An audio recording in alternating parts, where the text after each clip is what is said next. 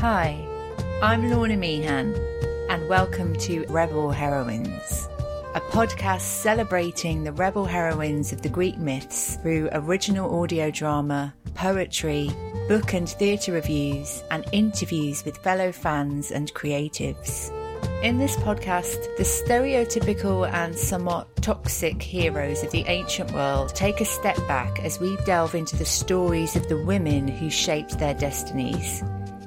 If you like your Greek myths seen through a feminist lens, enjoy creative adaptations of the classics such as the novels of Natalie Haynes and Madeline Miller, and agree that Hollywood hasn't made a decent movie set in antiquity since the original Clash of the Titans, this is the podcast for you.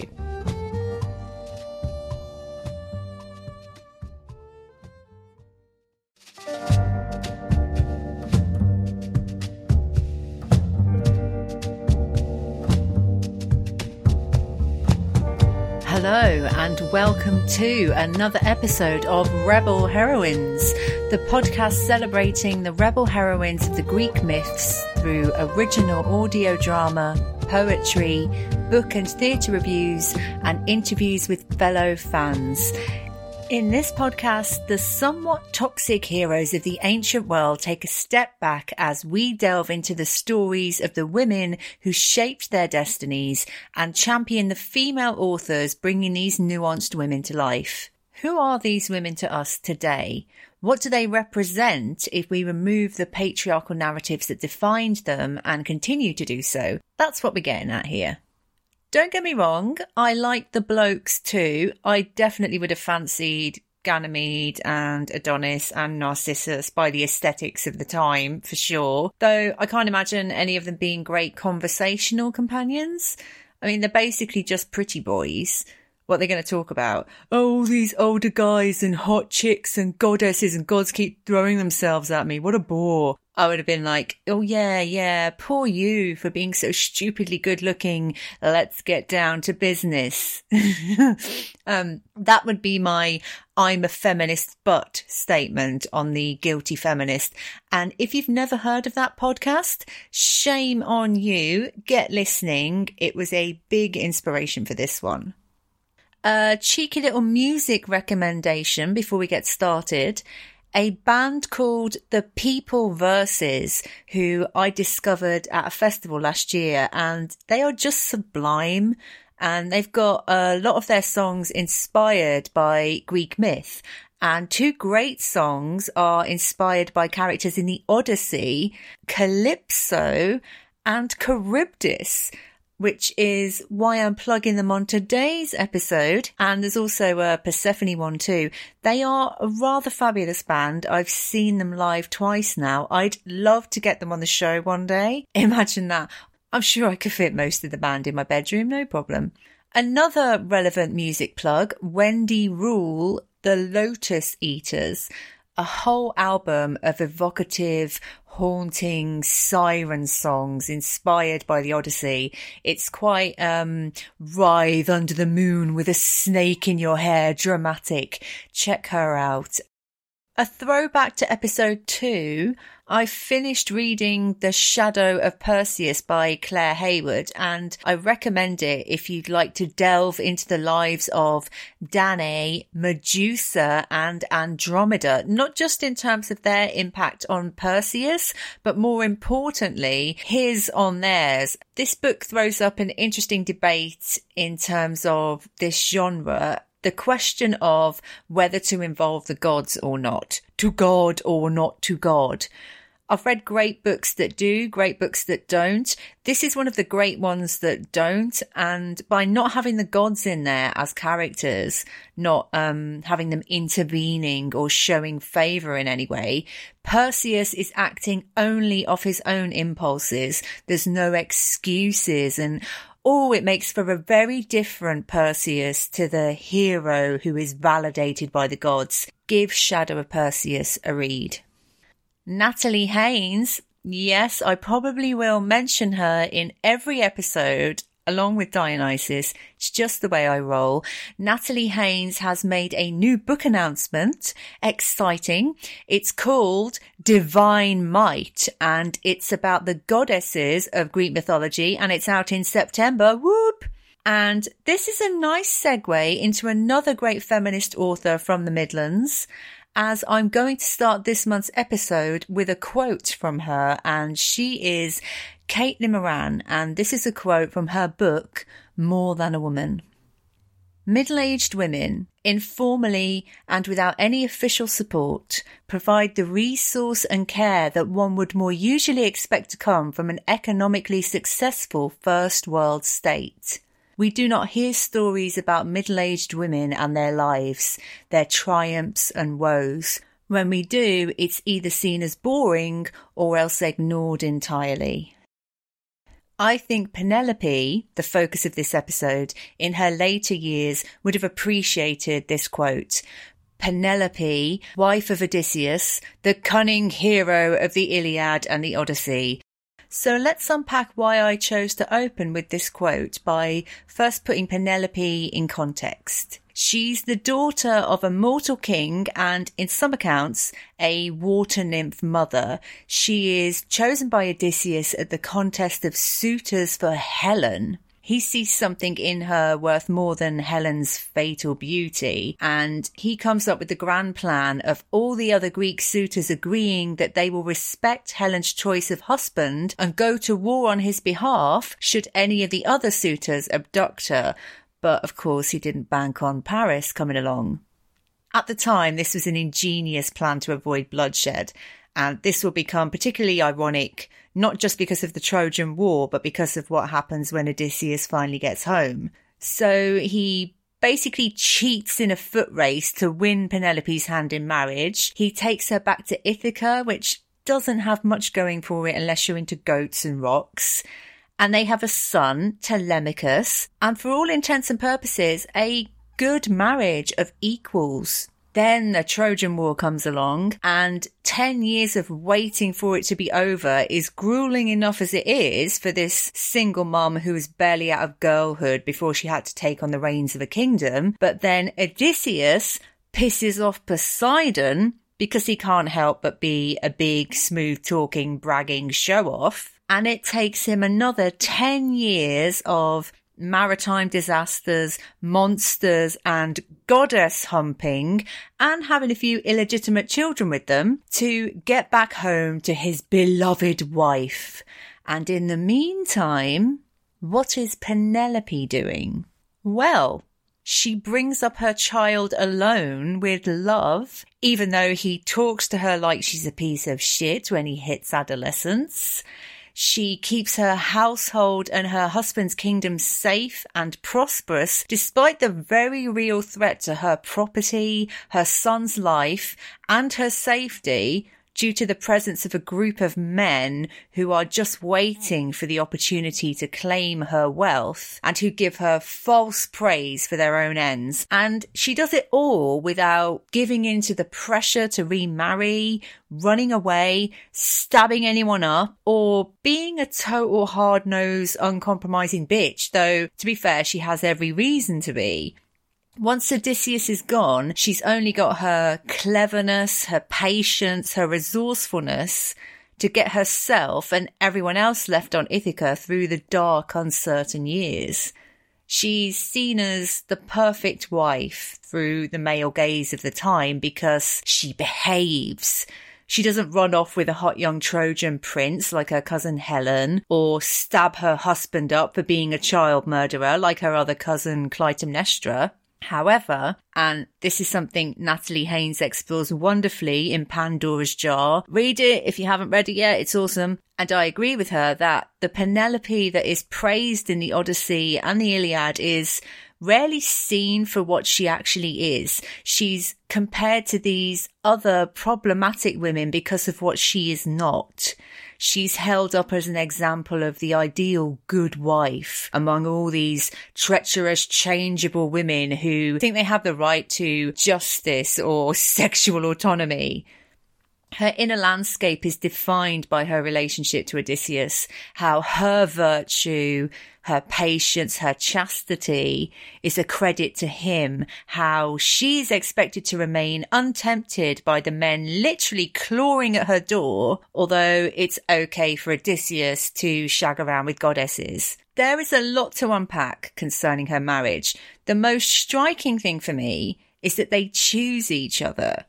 Odysseus chooses her over competing for Helen, the most beautiful woman in the world. She chooses him when her father, oddly, begs her not to leave with her new husband, and Odysseus asks her to choose, and she chooses her husband. Well, you know, you would. Her father then literally made a monument to her modesty, but I think Penelope should get a monument to her resourceful nerve and her determination.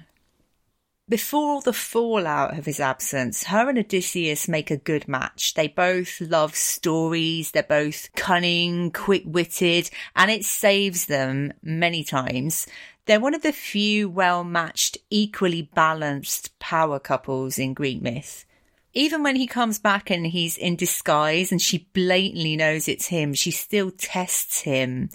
They're still testing each other. They're still, after all this time, feeling each other out because the fact is they spend the majority of their marriage apart. She is deemed the ultimate patient wife by authors of the time because she remains loyal. In patriarchal terms, the perfect wife is one who stays at home while the men are off adventuring and shagging, and she doesn't rock the boat, and she keeps his goods in check, including herself.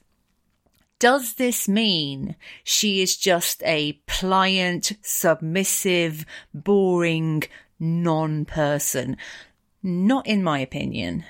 From a feminist standpoint, for me, Penelope is the perfect rebel heroine because she doesn't need her husband's presence to gain and keep authority and autonomy, keep the wolves from the door, and bring up her son and protect her kingdom on her own terms. I can't imagine like Helen of Troy having the resources to do the same. This is proved by the fact that when Odysseus comes back, that's when things really go tits up because he feels compelled to reinstate his power through a bloodbath. He does choose Penelope over hot goddess Calypso's offer of immortality, but does that excuse his actions when he gets home? We'll come back to these actions later. Penelope has to be a hands on, practical queen. She doesn't have men to protect her as such or to order around because they're all old men or young boys or farmhands or suitors who aren't going to budge until she picks one of them. Her ingenious idea to keep the suitors at bay that she will weave a shroud for her father in law and only when it's finished will she choose one of them for her husband and unbeknownst to them, undoes most of her work at night is a masterstroke of cunning. Weaving goes from being the hard work that keeps women in the house and out of trouble into a political act of survival and loyalty to the husband who could be dead for all she knows. Penelope's deception is hard work. It's even harder to unravel the weaving than to make it, yet she is patient and willing to use what's in front of her, which is literally imprisoning her to free herself. Penelope weaves a physical yarn for the survival of herself, her family, her people, her kingdom, while Odysseus is busy spinning verbal yarns to save his own skin. To me, she is the ultimate rebel heroine because her rebellion is quiet. It's cunning. It takes years to yield any result and it serves others who she sees as her responsibility. It's not using your beauty to save your life. It's not waging a war you're destined to lose. It's not turning against anyone or shaking things up, though there are still, unfortunately, casualties. It's a rebellion played out in the domestic space of the middle-aged woman with the world on her shoulders, with mouths to feed, with vulnerable people to protect, and no one to protect her except the other women she takes her cues from as she grows up with them, grows from girl to mother.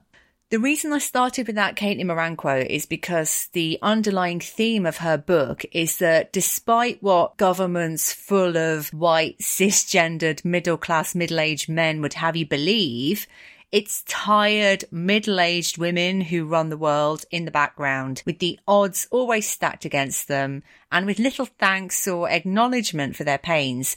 This is the kind of woman Penelope is in a modern context for me the single mum always worrying about money, the vulnerable woman who must placate and navigate violent men she can't escape from to keep her children and herself safe. She's a woman from Greek myth that I think a lot of women can relate to we know a Penelope. Maybe we are a Penelope. She doesn't get to go on any big adventures. She doesn't have any real clout. She doesn't get the respect she deserves or the true justice she's owed for what she sacrificed. She doesn't get seen for the nuanced woman she is. And though Odysseus praises her for her cleverness, even he underestimates her. And yet she endures, she thrives, she gives. There's a lot to love and relate to. While Odysseus is away, Penelope's parents pressure her to remarry, and you have to wonder would Penelope's life have been any easier if she'd chosen one of the suitors, or would she have had her own Helen of Troy style battle of the suitors on her hands? In other versions of Penelope's myth, she is seduced by a suitor, and in another, has it off with Hermes, a god no less, and even has his love child, Pan, oddly enough, it's no surprise, though, that the most enduring myth is the one where she stays chaste and patient and suffers beautifully, sighing for her wondrous husband. This is the crux of the matter, really. As much as Odysseus makes out before he goes off to war that he wants to stay, it's clear he also craves adventure and status. So this brings us to some book reviews. Penelope makes a brief appearance in Clytemnestra by Costanza Casati, and I will be reviewing that book more fully when Clytemnestra gets her own episode. But Penelope's presence and her character in this book are really refreshing because she does unconventional things like ride to Sparta unescorted and verbally spars with her future husband over the feast table. And Clytemnestra sees the potential for a just and level headed queen in her, even though she's so young at this point. In Claire North's Ithaca, Penelope is the focus, but seen through a rather left field narrator in the form of Hera, Queen of the Heavens, which, because of the reason Hera is there at all, and I won't spoil it, totally works, actually. As I mentioned at the start, to God or not to God can really determine how well a myth retelling can work. And in this instance, seeing this adventure through Hera's eyes is a stroke of genius because even Hera, famous for punishing women for the crime of being raped by her own husband, finds a begrudging respect for this woman.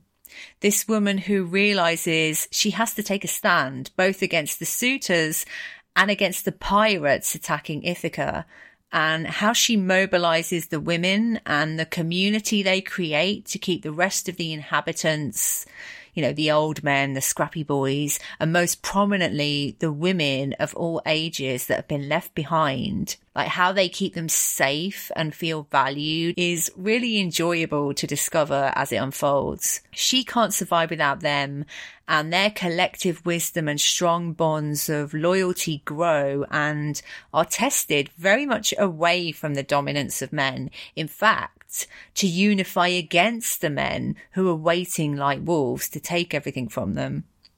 Her relationships with others and her inner world are very nuanced and she's very likable and we empathize with her everyday struggles. Is there enough food? Why is my son being such a stroppy little bitch? Is my husband ever coming back to take the pressure off? All that passive aggressive tapping away at her sanity, but without it feeling like she's a victim or a martyr. Great book. Recommend it. My favourite book about Penelope is what I think most feminist Greek retelling authors would agree is a seminal text for this genre, The Penelopiad by Margaret Atwood. Before we even get into the content, the title itself is a nice touch because it takes the syntax we associate with the classics about the heroes and makes the statement that Penelope is the hero of this story. She's a much more self-centered, acerbic, sarcastic version of Penelope, but again, why not? Why can't she be all these things? Why does she have to be perfect?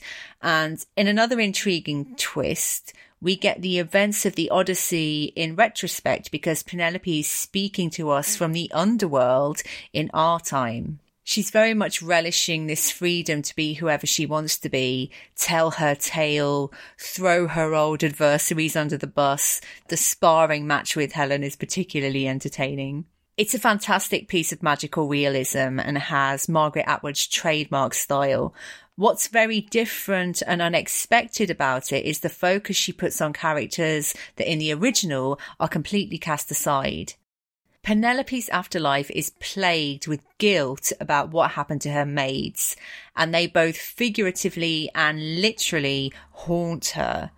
In the original Odyssey, the maids are ordered to mop up the blood after the suitors are butchered by Odysseus and Telemachus, and then he hangs them because he believes they were disloyal, and their death is pretty much all we ever really know about them it shows up as well just how changed or rather more authentic Odysseus is being to his true nature.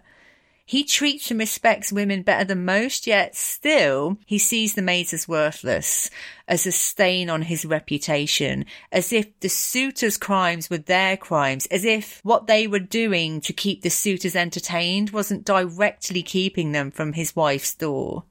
Odysseus's absence has definitely made him paranoid and bloodthirsty.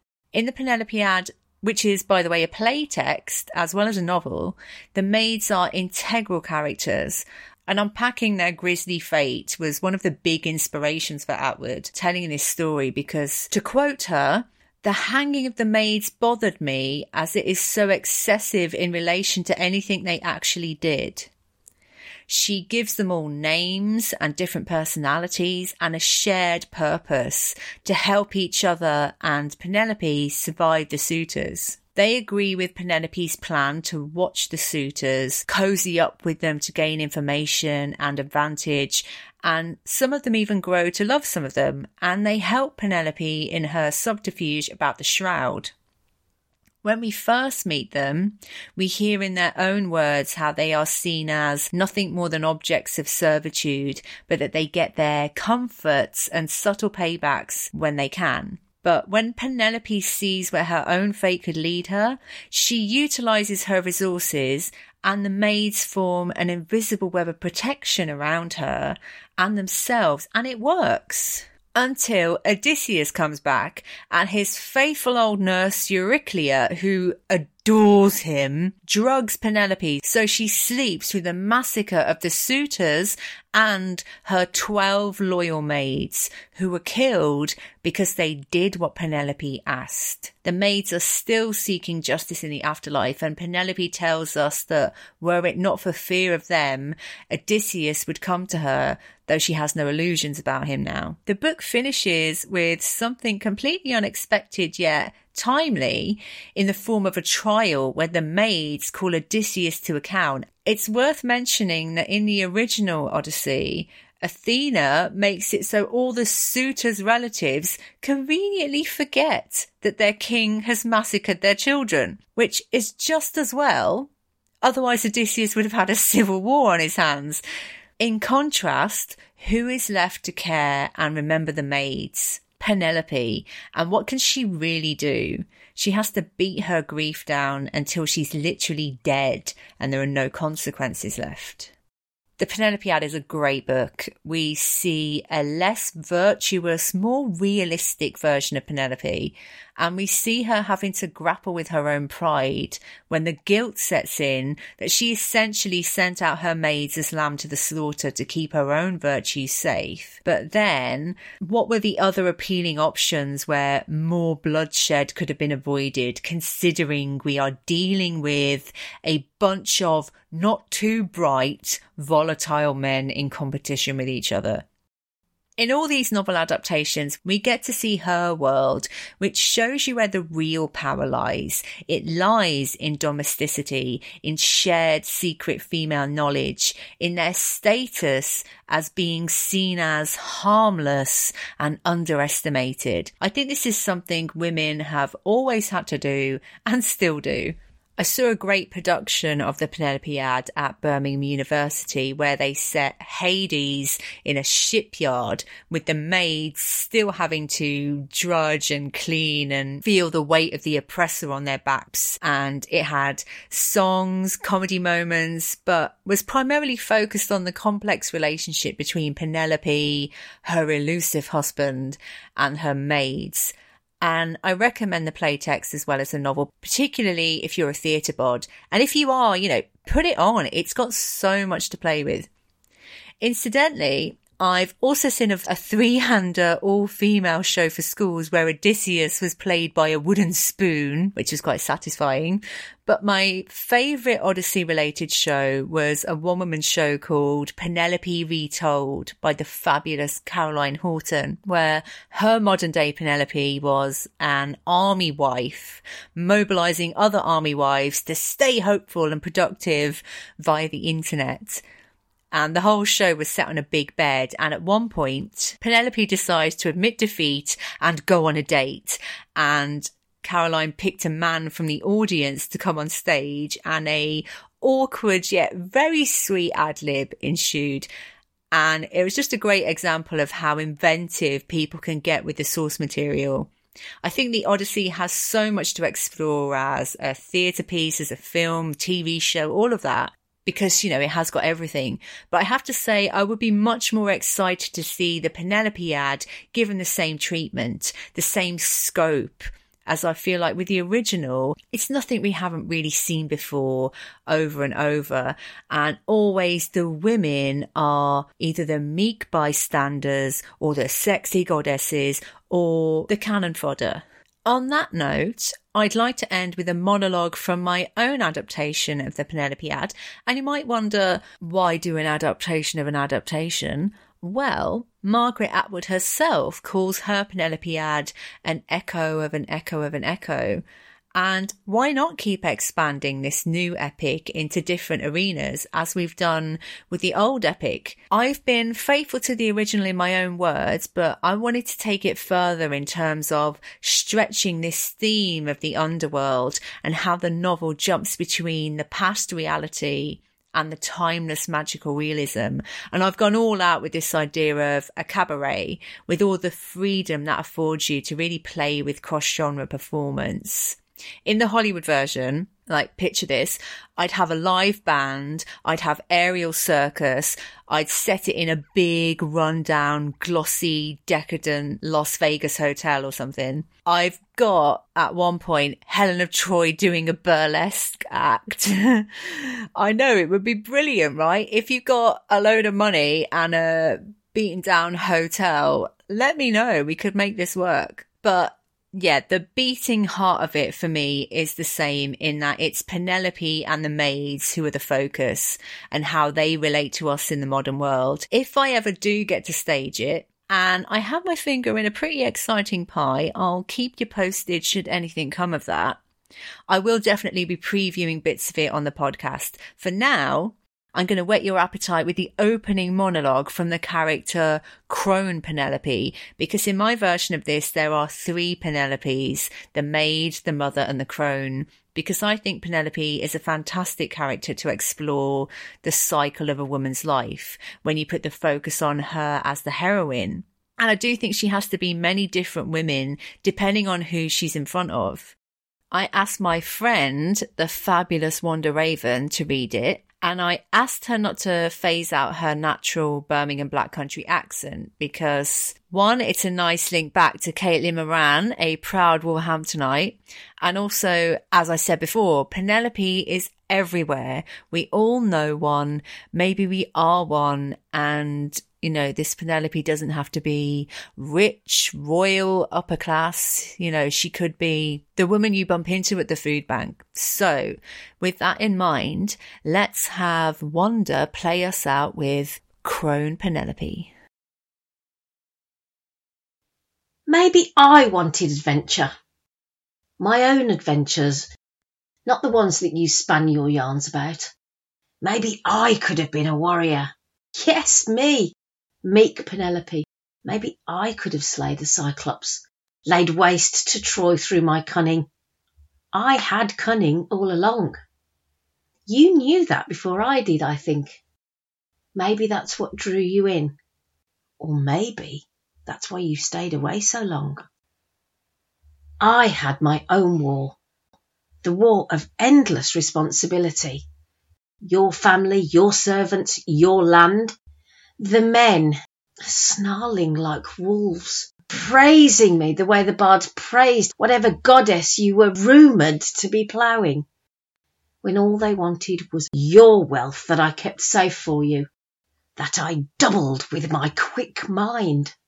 Even when you thanked me, I knew you were also a little put out.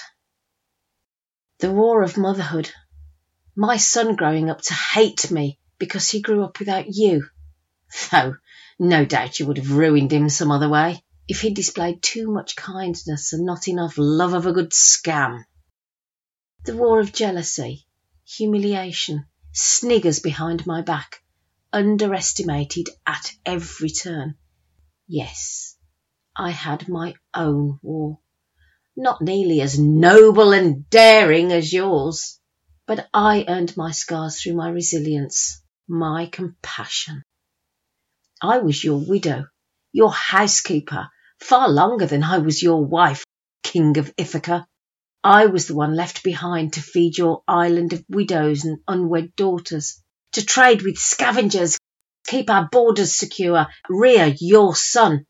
I was the one who had to steal my mother-in-law's jewels to buy food to feed those pig suitors, with only old men and scrappy boys to defend us should they turn on me. King of Ithaca, I was king of Ithaca. I saw its true treasures and I fought for them after you left to pursue foreign riches because of that ugly trait you would never admit ambition. I could have forgiven you for having to do your duty had you not come back and destroyed the Ithaca I nurtured, plundered it the way those other idiot kings plundered Troy, plundered its safety, its comfort, its womb. I expected better from you. You knew better once. Or did I hardly know you after all? It's hard to tell. When you told me stories, I was gullible, indulgent, just as a new young wife should be. I knew you must be exaggerating, but I never thought you ever lied. After you left, when I started to hear tales about you, the peril, the monsters, the goddesses. I realised the stories you told me were to keep me hanging on your voice, your mystique, your reputation that you love so much, and at the same time hold me at arm's length. So I never got near you, your devious mind. You like to hear me talk, to explore my hidden depths but I've survived this long because I'm a good listener. A good listener can get away with many things. I still don't know why you chose me. Three princesses of Greece, Helen the whore, Clytemnestra the husband killer. I had to be the good one to survive. My virtue and piety were my tools, and I quietly thrived in a way that neither of them could. Helen only wanted to be desired. Clytemnestra felt entitled to revenge, power. I just wanted to be seen and to be left alone. And I was lucky, really. You delivered on both counts. There has always been three Penelopes. The me that I was, that you never really saw for all your careful weighing up. There was the me I had to become, the one I like best, the one who owes you no credit. Then there's the me you conjured up to miss, to pine for, to hook your stories on so that your treacheries were noble. For the longest time, I've fooled myself that all I wanted was for you to come home. I forget at what point I started to wish you dead, so I could have some finality, some new purpose. Penelope, the ever faithful, loyal wife. If only you knew how my blood boiled when I saw through your ridiculous disguise when you returned. Now, I thought, now you have the nerve to come back when my youth is spent and my love turned bitter and my patience with any man worn as thin as the skin on my hands from weaving that damn shroud. I can forgive you all of it, except the maids. You never once acknowledged the blood of my maids, my girls. You never asked for our side of the story, what we had to endure in your absence. You always had another tale of daring do to fill the heavy silence. Well, now we are both on the other side of life with nothing but eternity to occupy us. Now you'll have my story, our story. And don't worry, there will be heroic acts and thrills and chills. There will be blood and anguish. And above all, at the centre of it, like any good story involving you, there will be monsters. Thanks so much for listening. Before I wrap up, I'd like to recommend a fantastic podcast called Alternative Stories and Fake Realities, who've got some great audio dramas based on Greek myth, folklore, and lots more. And we've got some exciting collaborations in the pipeline coming up. So watch this space.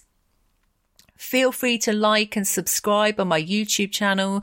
You can find me under Lorna Meehan or Rebel Heroines podcast. I'm also on Twitter now as Rebel underscore heroines. If you'd like to get in touch, send me any pre-recorded drama or poetry on theme, please email me at lornaemeehan at gmail.com. Please share with anyone who might be interested. Next month, I'm talking about a group of lesser known rebel heroines who were there from the very beginning. The Titanesses. Ooh, they had some clout. And we will also be having our first guest. I know, exciting. Talking about her debut on theme novel. Oof. So you don't want to miss that. Come join us next month.